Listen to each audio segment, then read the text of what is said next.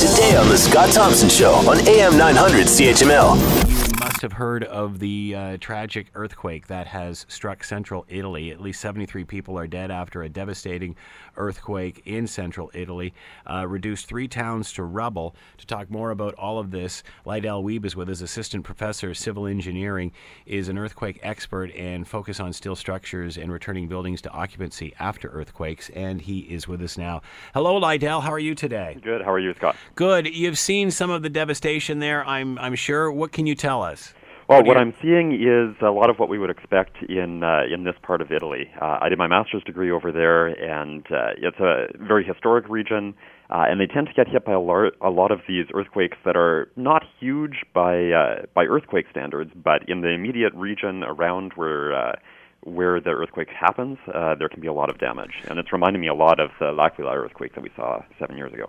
Uh, compare the two. Uh, is it similar? And is it a case of, as you mentioned, not that these are extremely severe, well, of course, severe enough to, to cause the death of 73 people, at least at this point, but the structures themselves with the age and, and, and just the historic nature of these buildings that makes them susceptible? Right. So a lot of these structures are uh, quite historic ones. They'd be designed before the advent of what we know now about earthquake engineering. Uh, and so the way we would design structures now is not how, how these ones were built. And in, in most cases, uh, structures wouldn't have been retrofitted uh, to bring them up to, to current standards. And so a lot of the, the damage and, uh, and the casualties are because uh, of the lack of implementation of earthquake engineering knowledge. It's not so much a lack of knowledge as a lack of implementation. Um, compared to L'Aquila, it, uh, it's a slightly larger earthquake in terms of magnitude, uh, but location is everything with these things. And uh, the L'Aquila earthquake happened pretty much in L'Aquila, which is a city of about 70,000 people. Mm-hmm. Um, this one uh, happened, Amatrice is the town that I'm seeing mentioned the most, which is about 2,500 people. Uh, so it's a, it's a much smaller center and uh, therefore less uh, possibility for the same level of devastation. Uh, obviously, if this was a bigger city, you, you, would be concerned that there would be a lot more damage then. Particularly in a in a historic region, yes.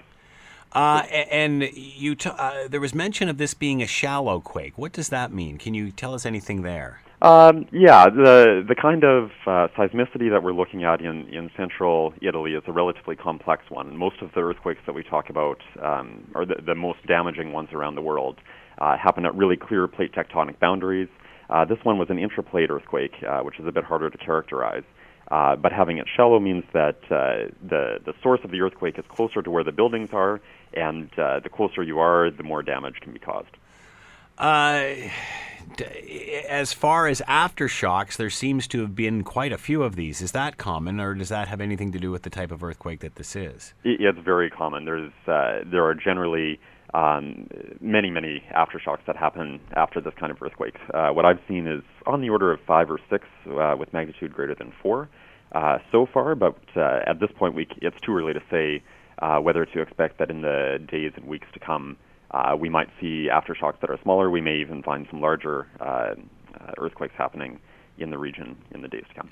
Any reason to suspect anything in this region? Any sort of indication that this was going to happen?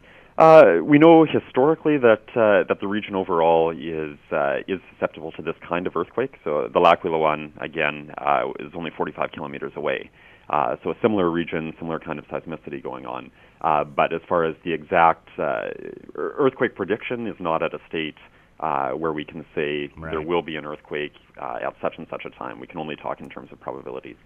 Uh, and how far is this from Rome, roughly? Was it felt in Rome? Uh, I think it was about 100 miles, 150 kilometers. So mm-hmm. uh, yes, it was felt there. Uh, it happened in the middle of the night, so 3:30 a.m. So I'm guessing lots of people would have slept through it uh, in Rome. It's a, a large earthquake, but at that kind of distance, uh, it's. uh, I don't think that uh, there were that many reports of uh, of feeling it, and certainly I haven't heard of any uh, damage in Rome yet. Want to hear more? Download the podcast on iTunes or Google Play and listen to The Scott Thompson Show weekdays from noon to 3 on AM 900 CHML.